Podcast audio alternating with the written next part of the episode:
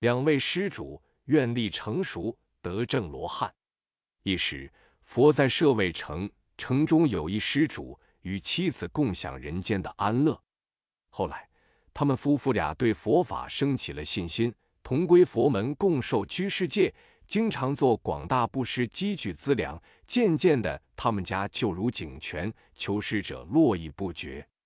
有一天，他们恭迎佛陀及僧众去家中应供，准备了丰盛的饮食。世尊接受了供养后，观察他们的根基，传了相应的法。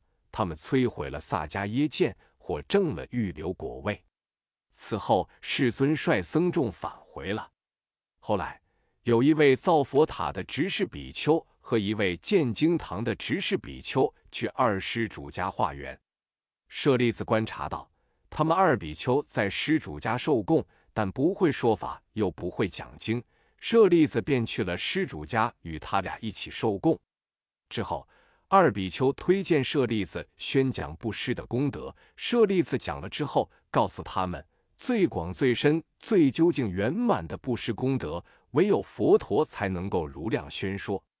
舍利子的宣讲，使两位施主对世尊升起了很大的信心。他们夫妇很想在世尊前出家，于是同往佛前祈求。出家后，精进修持，获得了罗汉果位。在他们的境界中，黄金与牛粪等同，手掌与虚空无别，诸天共赞他们的功德。施主比丘，请问世尊，这两位施主以何因缘生于富裕家，令佛欢喜，在佛教法下出家，获证罗汉果位？唯愿为说，吾等乐闻。世尊告诸比丘，这是他们往昔的发愿力。